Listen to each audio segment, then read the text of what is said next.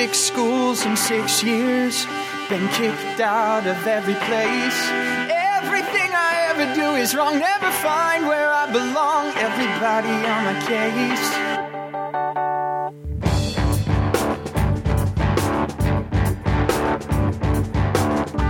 The same old story.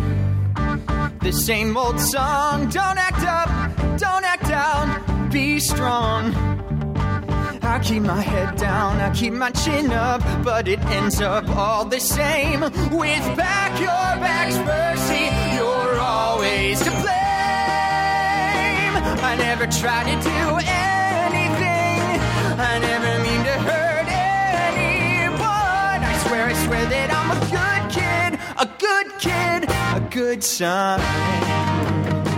But no one ever will take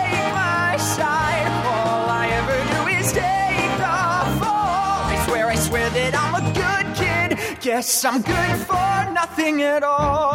Hello and welcome to Broadway Radio's This Week on Broadway for Sunday, September 10th, 2017. My name is James Marino, and in the broadcast today we have Peter Filichia, Michael Portantiere, and Jan Simpson. Peter is a theater journalist and historian with a number of books. His most recent is The Great Parade, which is available everywhere. His columns appear at MTI, Masterworks Broadway, Broadway Select, and many other places. Good morning, Peter. Hi. Also with us is Jan Simpson. Jan is the director of the Arts and Culture Journalism program at CUNY's Graduate School of Journalism and also writes for TDF Stages, American Theater, and has her own blog at Broadway and Me. Good morning, Jan. Morning. Also with us is Michael Portantiere. Michael is a theater reviewer and essayist and a chief New York theater critic at Talk on Broadway. He is also a theatrical photographer whose photos have appeared in the New York Times and other major publications. You could see his photography work at follow.spotphoto.com. Good morning, Michael. Good morning. So, you also have a special treat in your hands, don't you? Yes, I have the, well, what is sadly the final print edition of Everything Sondheim, which is an absolutely fabulous magazine, um, a successor to the Sondheim Review. Um, and this one is has Rick Pender as the executive editor and publisher.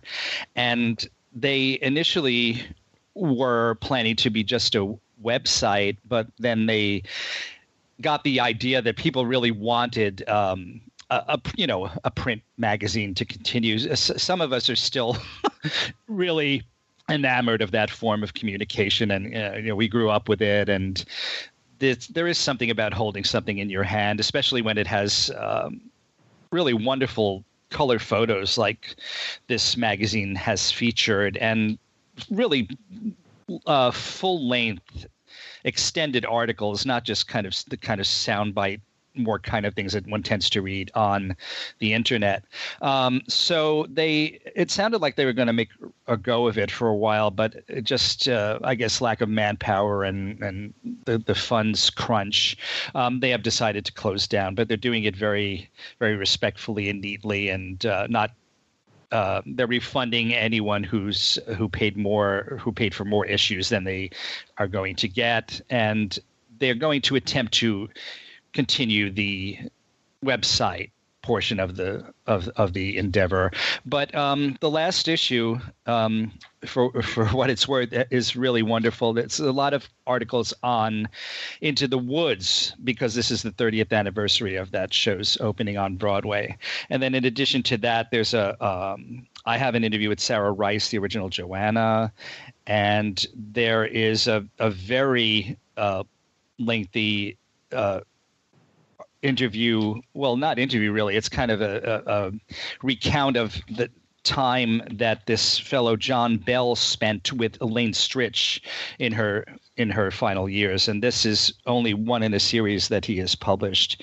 Uh, and it says here uh, um, it's actually from a book called elaine stritch the end of pretend. Um, uh, or actually, I'm not sure if he's doing it as a book, but he, he's posting it uh, chapter by chapter in everything Sondheim, and the final uh, chapter will come out in uh, in uh, soon. So this one is really really great. All right. Uh, so I'm sorry to hear that that's that's the end of the print publication, but hopefully the website will flourish and we'll be able to keep abreast of everything Sondheim. With us today, we have a very special guest. Matt Cox is joining us via telephone. Matt is a playwright, an actor, sound designer. Improv. Eh, he does improvisation, and he's based in New York. And uh, he's written a number of different plays that we should uh, mention here: Kapowie Go Go, Cool Chiefs Jr., The Madness of Captain Dread, uh, and also what is playing right now off Broadway, which is Puffs. Or seven increasingly eventful years at a certain school of magic and magic. So, Matt, thank you for joining us on a Sunday morning. We really appreciate it. I'm happy to be here, and thanks for saying the incredibly long subtitle of the play.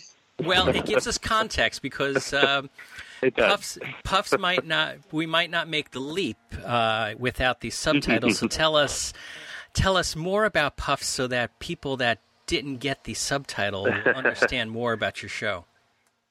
Great. Uh, so yeah, Puffs is currently playing at New World Stages, and it's a uh, it's essentially a play that looks at the seven years of, uh, of a certain very famous uh, book and movie series about a young boy wizard. Uh, but it's not about him. It's about some of the other students at the school uh, who we call Puffs, who are of, of a certain house uh, at the school, and it's a, it's about their adventures, their their sort of misadventures throughout the year, and kind of just about how terrible it would have been to have been another student at that magic school during that time. Uh, sort of a Rosencrantz and Guildenstern of. Uh... Yeah, of, of the, the, the Potter universe, I suppose. Excellent. So, how long have you been yeah. working on this? Um, so I think let's see, we've it's been a fun little ride with this show, but uh, yeah, I think we did our first reading of it in uh, July of 2015 at the People's Improv Theater, uh, and it was kind of just you know a rush and like throwing together things because we liked the idea and we wanted to beat anybody else to, to doing it. We thought other people would enjoy it.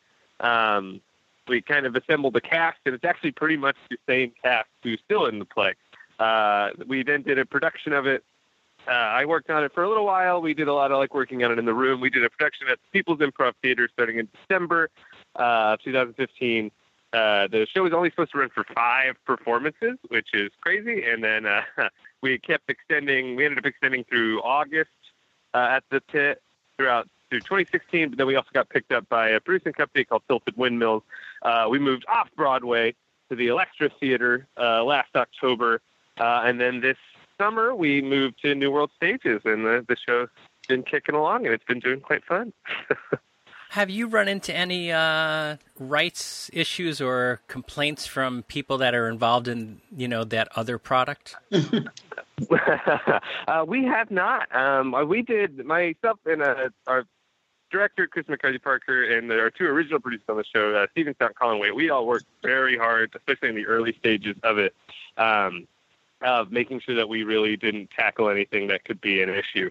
Um, and so coming up with our own creative language that, you know, technically, in a way, this story could take place anywhere uh, if, you, if you didn't really look at it too hard. Uh-huh. Um, and so there's like, yeah, we have our own unique language. We, we don't use any of the costumes or anything like that. So we, we made, did everything that we possibly could to make sure that we're in the clear. Um, and even when it comes to like our advertising and things like that, we're, we're very specific about like the words we use and that it, that it fits the tone of the show as well. Um, but no, which is great. Would you look forward if J.K. were to uh, stroll in one night and, and, see the show? Oh yeah, oh please, I would, I would, I would love it because I think, uh, yeah, I would, I would just be very curious to just that would that would be I would try to just watch her face the whole time. Because I, I legitimately think though, even because it's silly and we poke fun at it a lot, but the show also one of the things that's so unique about it is that it's got a lot of heart and like soul to it, and a lot of the messages from that particular series that carry through it. I, I like I kind of took those messages, and they're still there, but they're just they're tweaked a little bit.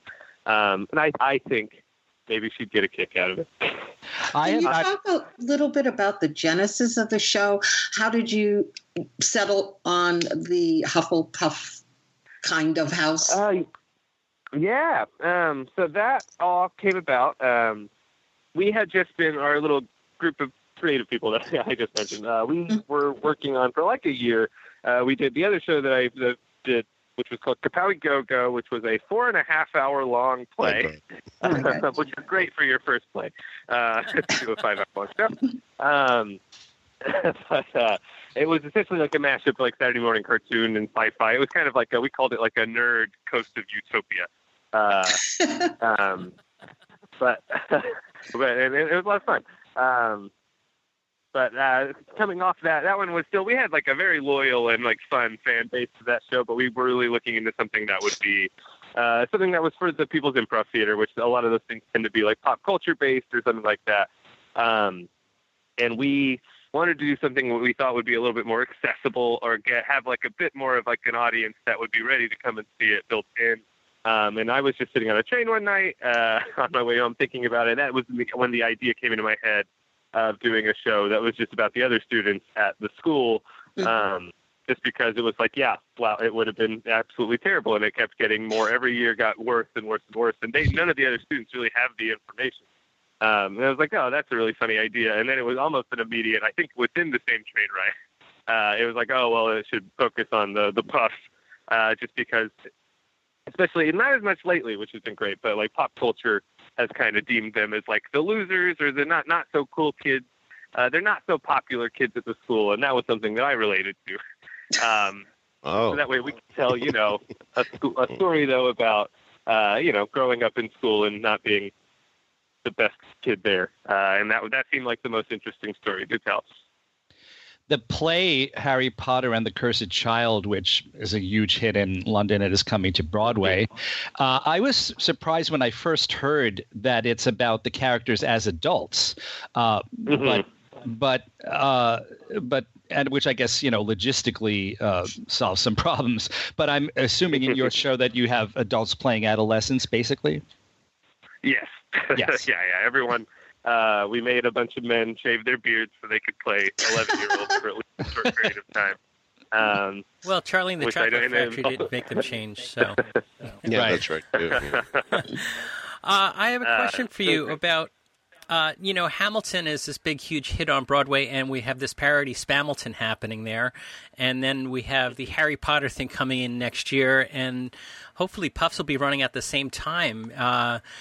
Uh, are you? Uh, it, was this part of your plan, or did it just happen to work out this way that Harry Potter is going to come at the same time? This, uh, this just happened to work out. um, because when we started doing the shows, uh, that show did not exist. It hadn't been announced yet, uh, um, or anything like that. So we, we, we were we were we like to say that, uh, especially whenever that particular play is here. Not that we're related in any way. Uh, um, uh, that we were the we were we'll, we'll be the longest uh, New York City's longest wizard running play, uh, longest running wizard play at that point, and uh, which we're very excited about. But you know, yeah, this is kind of blacked out, and we hope that you know, we'll hope that it'll bring in and people who will be interesting to who will be interested to see Puffs. Are you going to uh, try to do something at Broadway Con? Um, I don't know if you know the the connection between Harry Potter and Broadway Con, but uh, Melissa, who founded Broadway Con, uh, got her start uh, as the webmaster of a Harry Potter fan site and she turned she turned that whole thing into a business because she did uh, Harry Potter conferences and then started with Broadway Con because she was a big Rent fan.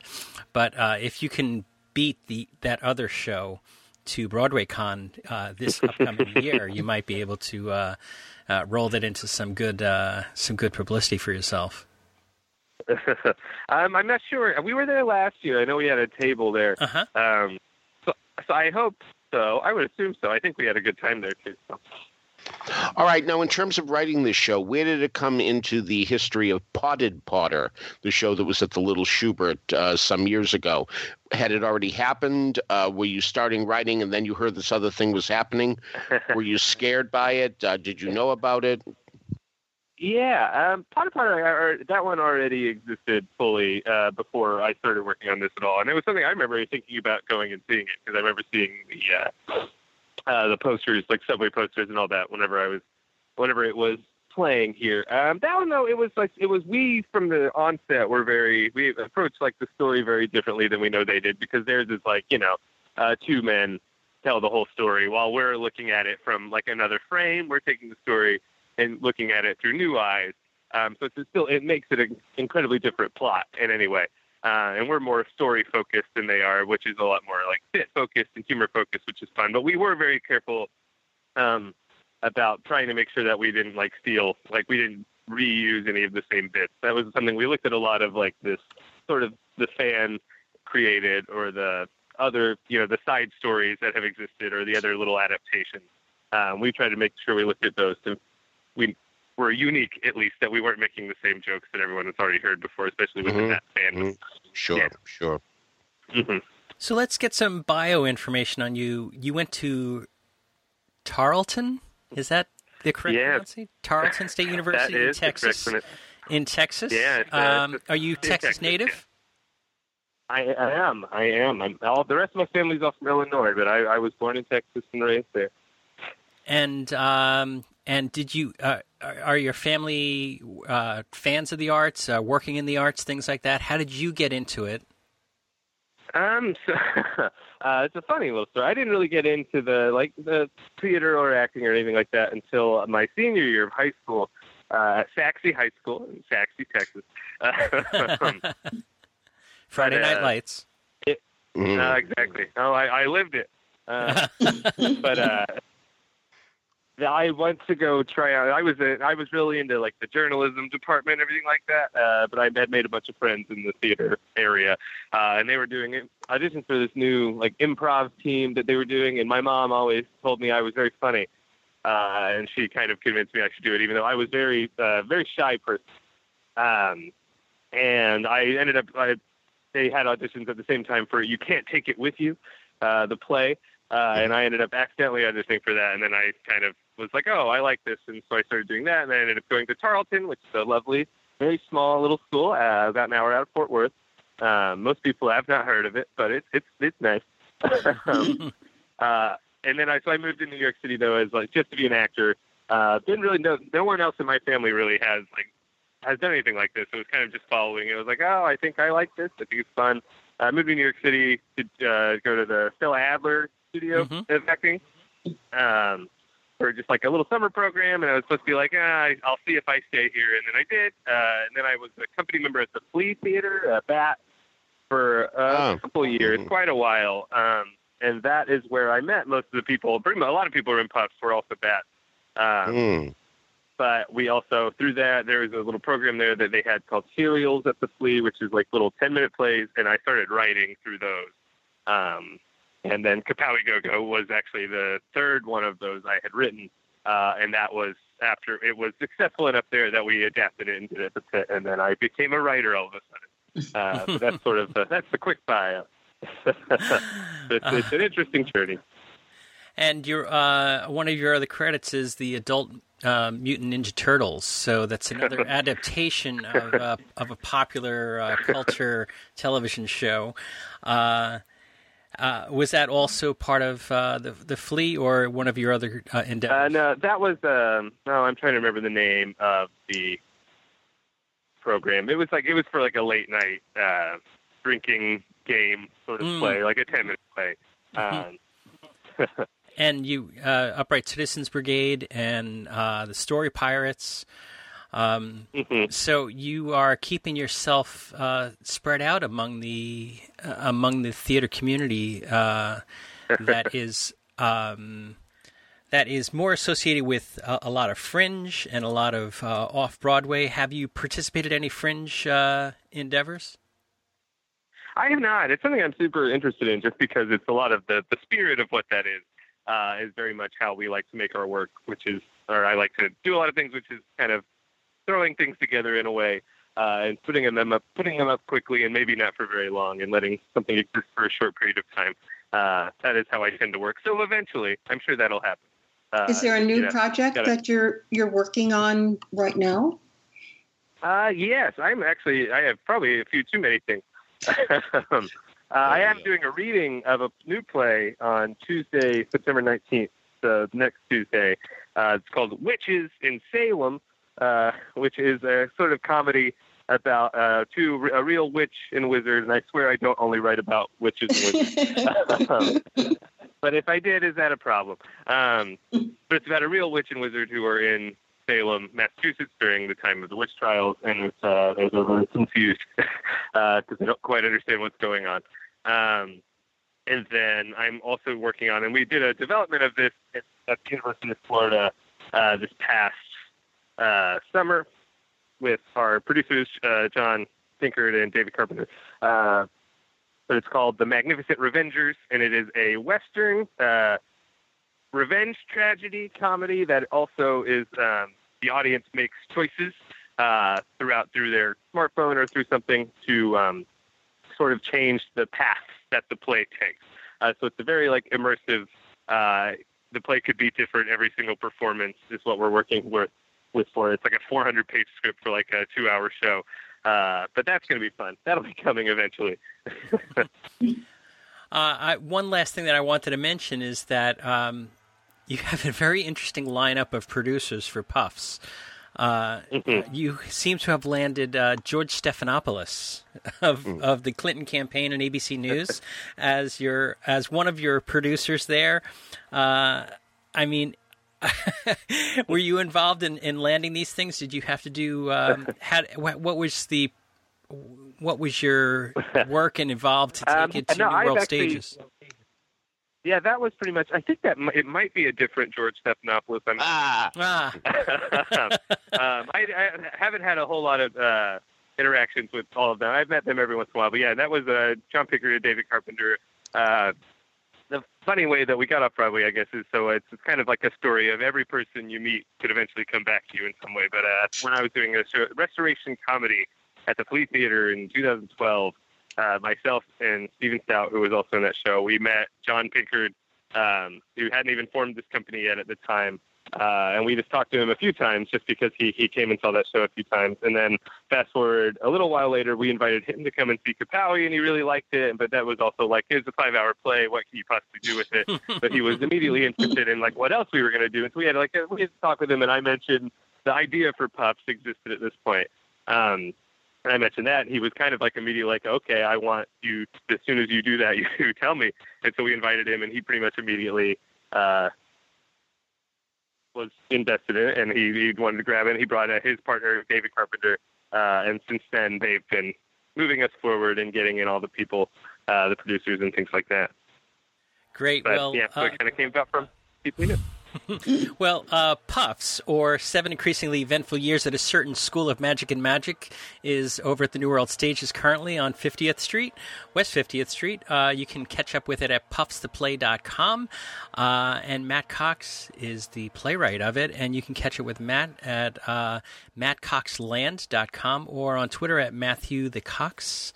Um, mm-hmm. We'll have all of those things in the show notes as well. Matt, thank you so much for coming on Broadway Radio and telling us about uh, what's going on. Yeah, thanks for having me. Swear I swear that I'm a good kid. Guess I'm good for nothing at all. The school's in six years, every battle, every day. No one ever tells me that they're proud. No one asks me, Percy, how'd you like to come around and stay? All you get are bad grades and a bum rap and a bad rep and a good smack and no friends and no hope and no mom. All right, we're in this uh, stage here at the beginning of the fall where not a lot of openings have happened yet, and we've seen a bunch of shows that we can't talk about because they haven't opened yet. So next week, expect a, expect a flood of uh, reviews. but for right now, We've also uh, been ignoring our cast recording uh, um, duties. So, Michael, catch us up on cast recordings. What's been happening? Well, there have been so many, but some really great ones that I got. One is one of the most delightful musicals I've seen in a long time The Lightning Thief, the Percy Jackson musical, uh, book by Joe Tracz, uh, music and lyrics by Rob Rokicki. And this was off Broadway. Uh, I saw it at the Lucille Lortel Theater. Uh, it's it was tremendously popular down there. Um, so much so they've already done um, an evening of uh, of songs uh, from the show, uh, and they. I, I, keep hearing rumors of a of an extended. Um, life somewhere uh, i believe uh, extended commercial off broadway production that would be really great but in the meantime we have um, Broadway Records has released the cast album, and it's really excellent. It's it's just so melodic and so much fun. It doesn't talk down uh, to the audience remotely, even though it's. Uh, uh, you know, it's based on a young adult book, um, and the cast is is just great. Chris McCarrell, Sarah Beth Pfeiffer, Jonathan Raviv, James Hayden Rodriguez, George Salazar, Kristin Stokes, and Carrie Compere. Um, so I think you really want to give that one a listen, even if you don't know anything about the source material, which is the case with me. I, I had never basically even heard of it, but it's about um, Percy Jackson, who is uh, half a god. Uh, his mother is mortal, but his father is the god Poseidon, and he finds this out, and then he kind of goes on a, a, journey to to uh, find out more about himself. So that's a great recording, and then we have the Michael, view. Let ups- me jump in for a second and just uh, let people know that Lightning Thief is going to tour. Uh, it's doing a national right. a national yeah, tour yeah. of the Lightning Thief uh, around the country, beginning in the fall of 2018. So we're about a year away from it, but they got a big national tour scheduled with uh, TheaterWorks USA. So it's really exciting. Oh well, maybe that's the one that will maybe Yeah. wind up coming to New York for a commercial Mm. off Broadway production. That'll be something to really look forward to. All right. Sorry to interrupt you. I just thought I'd throw that in there. Oh, that's okay. Uh, then we have the view upstairs, uh, which I also saw off Broadway. Uh, it's written book, music, and lyrics by Max Vernon, who was our uh, guest on the on our podcast. Uh, right uh, when that show was happening, and this is a really interesting musical. Uh, set. Uh, it's about the upstairs lounge, which was a, a very famous, vibrant 70s gay bar in the French Quarter of New Orleans. And uh, it really apparently was a, um, a real gathering place for that community and a very special place until it was destroyed by a tragic fire that everyone believes was arson. Uh, the um, musical does not focus on the tragedy so much as it focuses on the people who hung out there before that happened. And it's really, uh, I, I, had some problems with the book, but I really enjoy the score greatly. And I think that is um, also definitely worth uh, listening. And that's uh, Broadway Records also. And then um, from DRG, we have uh, the aforementioned Spamilton, which um, is has proved to be extremely successful. Uh, at first, it started um, uptown at the Triad, and now it is playing on the 40 at the 47th Street Theater, which was a, a home to Forbidden Broadway for several years, and that's only appropriate because the main creator here is Gerard Alessandrini, creator of Forbidden Broadway. But Spamilton is an incredibly clever, uh, very funny piece. Uh, I can't even imagine the work involved in crafting the lyrics for this show. Um, I don't know if it's harder to, uh, well, you know, well, I guess it's hard harder to to write um, Hamilton to begin with, but it cannot be easy to write parody lyrics for a show like that where the the lyrics come so densely and all of those rhymes and and it's uh, I'm you know I, I would certainly never want to attempt it, but I uh, my hat is off to Gerard for doing such an amazing job with that. All right. So we'll have links to all of those uh, cast recordings in the uh, show notes at BroadwayRadio.com. And uh, you can see there, I think most of them will be able to uh, listen to various clips of them as well to see if maybe they can be on your uh, purchase list. Uh, next up, um, later this week, we have the Chita Rivera Awards coming up. So, Michael, why don't you tell us about that? Oh yeah, they're happening. Uh, well, Monday night, uh, the 11th, at the Al Hirschfeld Theater at 7:30. Um, and let's see, presenters include Chris Noth, David Hyde Pierce, Carmen de Lavallade, Donna McKechnie, Baayork Lee, Priscilla Lopez, Nikki M. James, Tony Yazbeck, Karen Ziemba, Melissa Errico, Jerry Zaks, Marcia Milgrom Dodge, Lee Roy Reams, and Pam MacKinnon.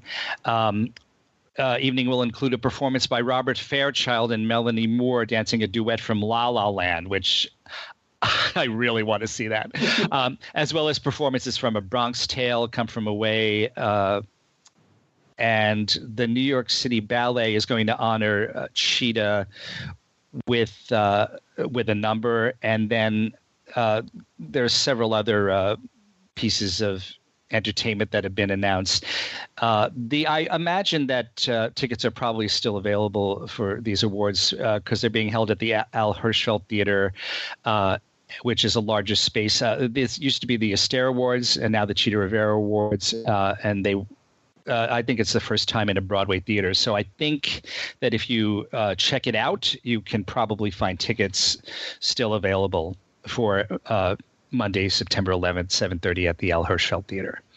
Also, this week we uh, we just learned of the sad news of the passing away of Michael Friedman, uh, playwright at 41 years old, um, and uh, we talked to Michael Friedman on the podcast uh, about a year ago. Uh, we talked about Bloody, Bloody Bloody Andrew Jackson and some of his other works and things like that. Uh, this was quite a shock uh, to many people uh, finding out on Saturday. Um, uh, do you guys have any words to say about Michael Friedman, Peter or Michael? Or I never met him. I never met him, but I think he did a good job with the music he composed for Bloody Bloody Andrew Jackson. Yeah, I never met him either. I think that show. Um, it's hard to tell why shows don't connect. Sometimes it was. Uh, it seemed to work really well off Broadway at the public, and then just for whatever reasons didn't connect with the Broadway audience. But um, I hope it continues to have a life elsewhere. Um, we talked to him. I guess I'm looking it up here um, about the Fortress of Solitude cast recording. It was. Uh, when was this uh, June of 2015, so a little bit about two years ago or so. It wasn't last year. Uh, I will put a link to that in the show notes if uh, if you'd like to go back and listen to our interview with him on that show. And uh, it, it's just that uh, he was an artist in residence down at the Public Theater, and uh, it's just amazing on on social media to see how many different people and other playwrights that he has touched and worked with and things like this, and uh, just gone way too soon. Yes. Uh, other news that came up this week is that um, we had the announcement of uh, Betsy Wolfe, Alexander Gemignani joining the uh, revival of Carousel, um, which you know they are fleshing out this cast to be a big blockbuster. It seems like they're gonna see if they can if they can run this thing uh, beyond the typical beyond the typical run of of carousel revival. Um, we have it's going to begin pre- previews on February 28th in 2018 uh, and opens on April 12th. So it's it's gearing up I would say that when you have previews in an opening like that, it's because you're trying to angle for big awards. So, what do you guys think about that? Well, of course, that's true. But um, one of the other things that happened this week with the show was that it released its artwork. And uh, a number of people were saying they didn't much like it. Mm-hmm. However, what I think was really clever about it is that it really does replicate a poster that is pasted on a wall. Because if you look closely at the artwork, you will see that there are purpose creases in the poster. so it does look as if it was hastily put up on a wall. The other thing is, of course, that um, when um, Natasha closed and it was announced that Carousel was coming in, but not until the spring, my first thought was, oh, I hate to see the Imperial looking empty all that time. However, it's not going to appear that way because, of course, all it took was a minute or two to put it um, the logo up on the marquee because the Imperial is one of those theaters that now has an electronic marquee. Mm. A lot of people have issues with these marquees, partially because, of course, it's a change, and uh, many of us. Um, react badly of any change that comes because it's not traditional. However, this does show what an asset it is to have an electronic marquee that you can immediately have it put up, and we don't have that uh, embarrassing black that's painted. Or years ago, many people may, may remember that the Shubert theaters, when a show closed, used to put up a sign saying, See a Broadway show just for the fun of it. um, and um, of course, I was always thinking at the time, um, yeah, why don't you lower the prices just for the fun of it? Little did I know the prices then were quite reasonable compared to what they are now, but that's another story. but anyway, so it's really nice that um, that the carousel logo was already up there, that we didn't have to wait for. Uh, plastics to be made and inserted uh, because it would have looked embarrassing for such a great theater is the Imperial, it's bad enough that there's that empty parking lot. Um, well, not even a parking lot, that empty space that used to be a mm-hmm. parking garage there.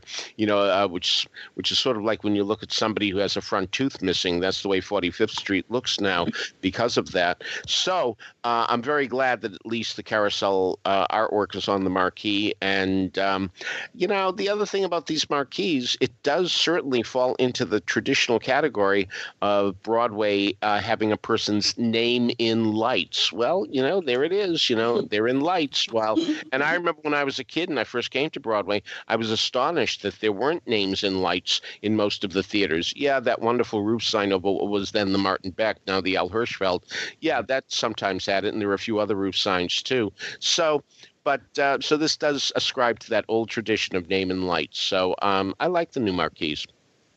What I find interesting about Carousel, uh, what I, have read so far, is that, of course, one of the major points of interest is that uh, uh, it's going to be colorblind cast, if that's the correct term, uh, with Joshua Henry as Billy Bigelow. But it seems like what people are focusing on now in discussing the show before it's here, obviously, is the more the issue of how wife abuse is treated in the piece. And there seems to be endless points of view as to whether or not the show um, excuses or condones or condemns uh, wife abuse. And people have all sorts of opinions on that. And I think it, it almost comes down to one line in the show where at the end, uh, mm. where Louise, uh, well, Billy Bigelow comes back uh, from heaven in the form of a spirit and he meets his daughter for the first time. She's now a young woman and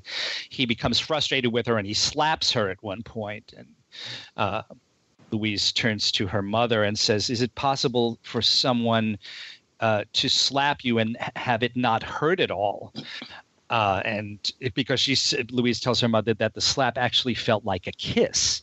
And Julie's response is, "Yes, it is possible, dear." And then there's many different ways to interpret that line, but that is the crux of the argument that that people are getting into. So it will be interesting to see how that is perceived by people nowadays with, with our current um, you know with what we now know and and our current attitudes towards uh, things of that sort as opposed to maybe in, in the in the 1940s when it wasn't discussed as much so I'm, uh, or even unfortunately expected, uh, which right. that famous line in Fiorello does reiterate too.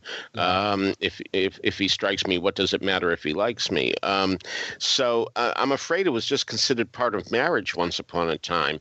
Thank God those days are over. But more to the point, um, I remember having this discussion with Scott Miller, the wonderful artistic director of New Line Theater in St. Louis, mm. when he talked about the fact that um, Rodgers and Hammerstein don't have anything to say anymore to today's audiences.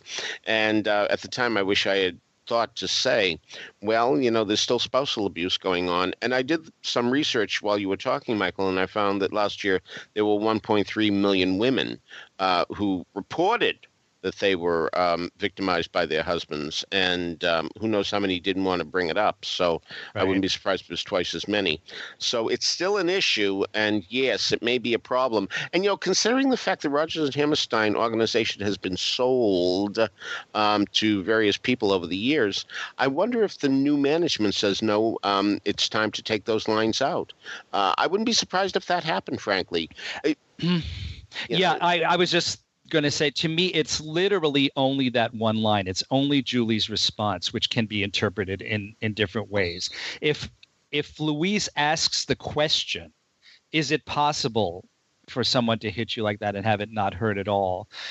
And i think if if julie just said you know just kind of hugged her and said go into the house dear um, that might be okay because arguably, uh, as I said, nowhere else in, in the in the show is there anything remotely like condoning wife abuse. Several people mention it and how how awful it is. And when Billy himself talks about it, we can see he's deeply ashamed of it. Um, it you know, it's it's actually very different from that line you quoted from uh, that lyric you quoted from Fiorello, which is supposed to be a joke. And uh, what's that famous line? Uh, it's "Private Lives," isn't it? Women oh, should oh, yeah. be, women should be struck regularly like like, gongs. like gongs. Yeah. Mm-hmm. you know, I mean, it's a joke, but uh, I I just think that's the kind of thing that that we don't joke about anymore. So so joking about it to me is far worse than the way it's dealt with in Carousel. What if we um, took it the whole other direction and mm. in the in the later scenes of Carousel when it's evident that Julie and Billy are fighting that she comes, you know, she arrives on stage with a visible sign of abuse. Maybe she's got a black eye. Maybe she is her dress is ripped or something like that. Uh, and focuses more on you know we can't really change the substance of the story as it mm. is more or less the script is frozen. But um, shining a light on these type of issues might be a, a way in which to make another statement about domestic abuse. But we'll see what they come up with with uh, this revival of this revival of uh, Carousel that's coming up. Uh, just one of the greatest musicals ever and in fact, Richard Rodgers' favorite of all the yes. ones he had written, and um, he wrote quite a few. People um, tend to think that he wrote nine because that's how many he wrote with Hammerstein that appeared on Broadway during their lifetimes. But uh, indeed, don't forget that big career with Rodgers and Hart long before that. Um, that said, you know, we also have to remember that this was an adaptation of a 1909 play um, uh, by a Hungarian, Ferenc Molnár, and um, the ending in Liliom mm. is substantially more dour than the one in Carousel. And in fact, Roger and Hammerstein were very nervous when Molnár came to see, uh, I think, a dress rehearsal or a late rehearsal or something like that. And uh, they were petrified that he was going to um, storm up the aisle and say, You ruined my piece. And instead, he said he liked the ending better. So um, if Carousel does seem to us problematic today, believe me, uh, Liliom uh, would seem that much more problematic, and uh, we have to at least applaud Roger and Hammerstein for softening as much as they did. Um, so at least that. All right. Uh, elsewhere in the news, I have to ask the three of you. Um, in in the last uh, nine months to a year or so that we've been barraged with this marketing, did we ever think it was possible that Hello Dolly could ever exist without Bette? because there was an announcement this week of we have new stars coming into Hello Dolly with uh, Bernadette Peters and Victor Garber. So uh, uh, I, I, guess the main question that I had was, will they invite us again? Because I want to see it. well, they are. Um, they uh, as soon as the press releases came out, it, it did immediately specify that there will be a new official opening. Mm-hmm. So that would uh, would in, yeah. indicate to me a, a new press opening. Uh, so perhaps the answer is yes. well, they're going to have to really redo their marketing campaign because the old marketing campaign was Bette Midler, hello Dolly, what more yeah. do you need to know? So they're really going to have to, uh, to, to readdress it. I don't know. Do you guys think it, it will continue to run? I know that Bernadette has a big following um, among Broadway fans, but you know she's no Bette Midler.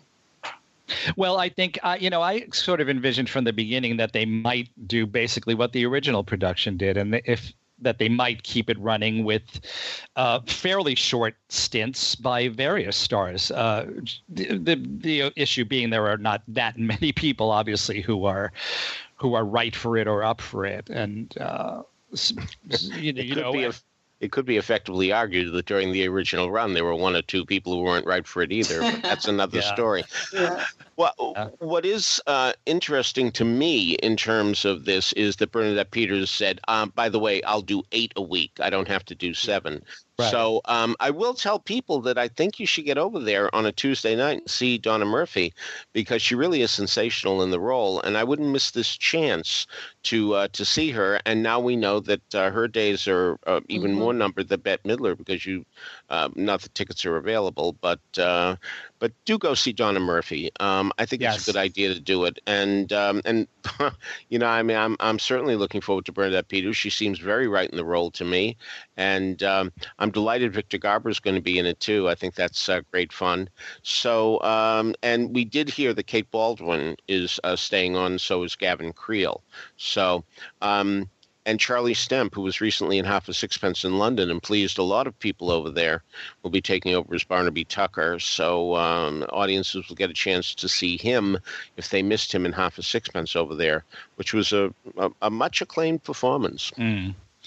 Yeah, you know, chemistry, of course, is is hard, to, very hard to predict. But I just can en- envision Bernadette and Victor Garber having great chemistry in those roles. So I hope that turns out to be the case.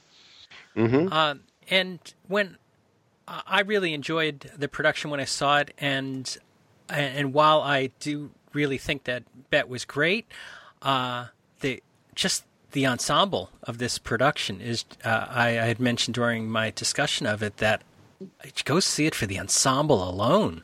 Oh, and the sets and costumes and the ama- it's just- orchestration.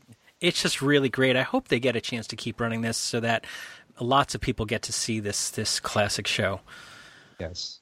By the way, on Facebook yesterday, I have to I have to say this. I was very surprised.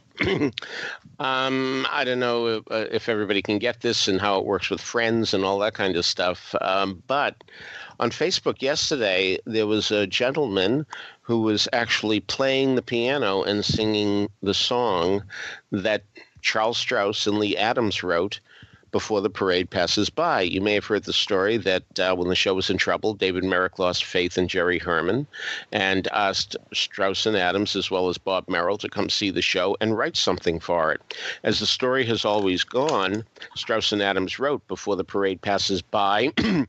Jerry Herman didn't like what they had written, but loved the title and wrote his own song. And I will say at, at first hearing that um, I think Jerry Herman uh, did do a better job than Strouse and Adams did with, with their song, which was really um, much more up tempo and happy go lucky in a sense Hmm. than the contemplative version that Jerry Herman gave. So um, try to see if you can find that on Facebook. Um, and again, it may be taken down by now for one reason or another, but it was there yesterday. Wow, I wish I had seen that. I'm going to have to look for it. Um, something that we're going to have less and less a chance to see is uh, Doll's House Part Two has uh, scheduled a uh, an earlier closing date than what was previ- previously announced. Uh, so if you have been on the fence or not gotten around to seeing a Doll's House Part Two, uh, you want to get to it as soon as possible as it is going to close this month. Uh, I thoroughly agree, and I'm very sorry that this is happening, and I'm I'm I'm very sorry I'm not going to get a chance to see Julie White do it because I would think she'd be very good in the role.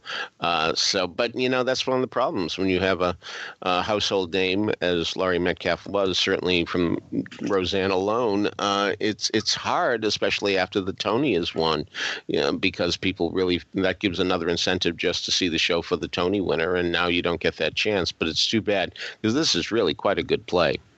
And also, yeah, I was going to say, I do think it's sad. Um, one of the not great things about Broadway nowadays is that it really does seem that a play cannot have an extended run unless it has a big star that stays in it. um, with a with maybe uh, the you know, the rare exception. Um, I you know, even a play as good as this one, there there should be room. There, of course, should be room for a play of that quality to have a run of two years or more. So, uh, you know, I mean, I think we all know the reasons for that, which are very complicated. So we're not going to enumerate them here. But, uh, but it it really is a wonderful, wonderful play. Um, other casting news was uh, Phillipa Soo uh, joins the Parisian Woman. So uh, that that cast is starting to fill out, as well as uh, lots of jokes went around about this about Alison Pill uh, joining Three Tall Women, uh, and Alison Pill I think is probably five four. So, so uh, we'll see how they address that. Maybe they'll have an Still, album what box. A cast! What a what cast. a cast! Absolutely what a cast and uh, and then something very exciting for those of us who did not get on a plane and go to London. The uh, NT Theatre's Follies is going to come to the uh, cinemas this fall, uh, so we'll be able to see that production uh, at least on the screen. Uh, and Mean Girls has confirmed a Broadway date for this spring. So um, as we imagined, um, the the production down in Washington D.C., sort of an out of out of town tryout, and they were able to lock in a theater, and they're uh, coming in.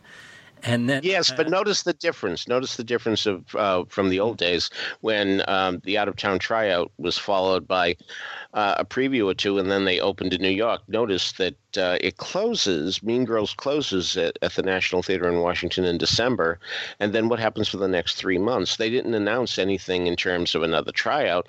So this, I think, this has to do with Wicked because that's what Wicked did. Wicked closed down for a long time before it opened on uh, Broadway after its tryout in San Francisco. So um, I think really now uh, we may be entering an era where we see shows try out and then close down and say, okay, let's really spend the time to do the work, mm. as opposed to the trial by fire um, aspect that used to happen with tryouts that you had to do it during the out of town tryout and that was it because you were going to open very soon. Um, i'm not sure this is a good thing um, necessarily. Of course wicked would argue that it is because it's certainly successful but um, that old expression work takes as long as the time you have to do it does come into play as well. So um, it was pretty miraculous what uh, the writers of yore used to do um, and the songs they came up with uh, during the, those um, frantic times out of town. There were a lot of great songs written, be it I'm Still Here or Sing Happy from Flora the Red Menace. Um, one of the thrills of my growing up in Boston was seeing the out of town tryouts, and then when the albums came out, saying, Oh, look, there are new songs that I didn't hear. Um, right. Sadie Sadie from Funny Girl. Uh, it, is another example that certainly wasn't in the Boston tryout, and um, Honest Man and Bajour uh, wasn't in the Boston tryout. Uh, oh, I got a million of them. So anyway, um, uh, we'll see if there's a. It'll be fun to uh, go down to Washington, see Mean Girls, and then see it on Broadway, and see if the changes were profound or if they didn't need them at all. Um, uh, not every show is Kiss Me Kate, of course, which, as Peter Stone used to like to say, didn't change a comma uh, from its out of town tryout when it came to New York. But uh, we'll we'll see if this uh, time off uh, does a lot of good for Mean Girls. One of the comments that you hear very often from um, uh, longtime producers is there is no out of town anymore, and you can't. You're under the spotlight wherever you are. And right. this seems to be the truth as people are heading to DC and also out to Denver, to the Denver Center for the Performing Arts to see Frozen. Uh, and we'll have to see if uh, you know what the if Frozen makes some dramatic changes before coming to Broadway, or if they understand that it's going to be just um, you know basically an out out of town opening, and then New York is just the next opening. Um, uh, two final things that we'll talk about here just briefly is that Aaron, Sork- Aaron Sorkin's adaptation of To Kill a Mockingbird is coming to Broadway in 2018. Um, and we'll have to see what happens with that. I know that Sorkin's got a million projects always in the hopper, as well as uh, uh, A Few Good Men. Uh, the next uh, mounting right. A Few Good Men is also kicking around. Right. Yeah. And um, and Angels in America seems to be coming to Broadway um, since it, it, its original production. Uh, first time back on Broadway with the London production with Nathan Lane. So uh, By the way, people have been asking me left and right. Um, does this mean they're only doing the first play, or are they doing both plays? And the answer is they're doing both plays. Both, yeah. Yeah, it wasn't it, it terribly clear. Well, uh, in the press release, in terms of what the schedule is going to be or anything like that, and they- and they're also not really specifying part one and part two, at least in the in the initial release. You know, but yes, is is the answer to the question. All right. So before we get on to trivia, I want to remind everybody that you can subscribe to these broadcasts by going to the front page of BroadwayRadio.com. There's a subscribe link. That way, each and every time we have a new episode of This Week on Broadway, it'll be automatically downloaded to iTunes for you. Of course, you don't have to listen to us on iTunes. You can listen to us in many ways. One of the ways is the iHeartRadio app, uh, Google Play. Um, and TuneIn also plays us. You can listen to us on the Stitcher app, which is an application for your iPhone, your BlackBerry, or your Android device. Um, and uh, leave us a review on uh, iTunes or uh, Apple Podcasts uh, to make sure that other people find out about us. So, Peter, do you have an answer to last week's trivia question? Yeah, what I asked was what musical nominated for seven Tonys, a musical you could have seen in New York this past Saturday night, mentions eight presidents in its songs the first, third, seventh, 16th, 30th, 31st, 33rd, and 34th. Okay. And the answer is Jamaica, which, in case you don't know, is being done at Harlem Rep. In rep. That's why I said Saturday night, not the whole week or the whole month or anything like that. So they're uh, scattering performances, I think, until the end of the year, and you might want to go see it. I will say that I have seen it, and I did feel that when I went, it was just a little too early. They weren't up to it yet, um, but I have a feeling if you go now, they're going to be terrific, and I, I hope they are. Um, Jamaica, by the way, is the Lena Horne Ricardo Montalban musical from 1957, and um, the song Yankee Dollar mentions Washington, Jefferson, Jackson, and Lincoln. Napoleon mentions Coolidge and Hoover. And Push the Button mentions Truman and Ike, which, of course, was the nickname for Eisenhower. Only two people got it, and that was Deb Popple. She was the first, followed by David Kincannon.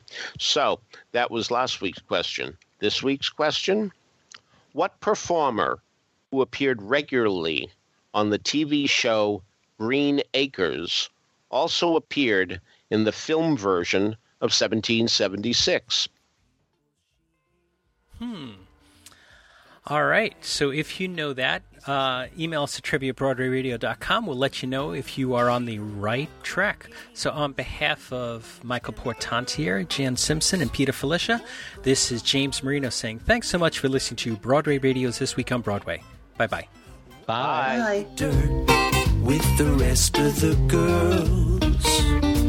That's why the lady is a tramp.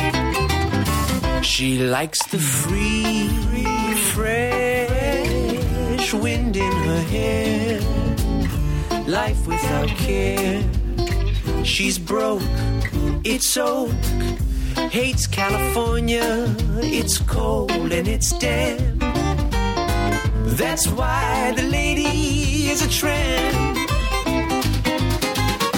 She goes to Coney, the beach is divine. Yeah, she goes to ball games, the bleachers are fine. She follows Winchell and reads every line. That's why the lady is a tramp. She likes the green grass under her shoes. What can she lose? She's flat, that's that. She's all alone when she lowers her lamp. That's why the lady, that's why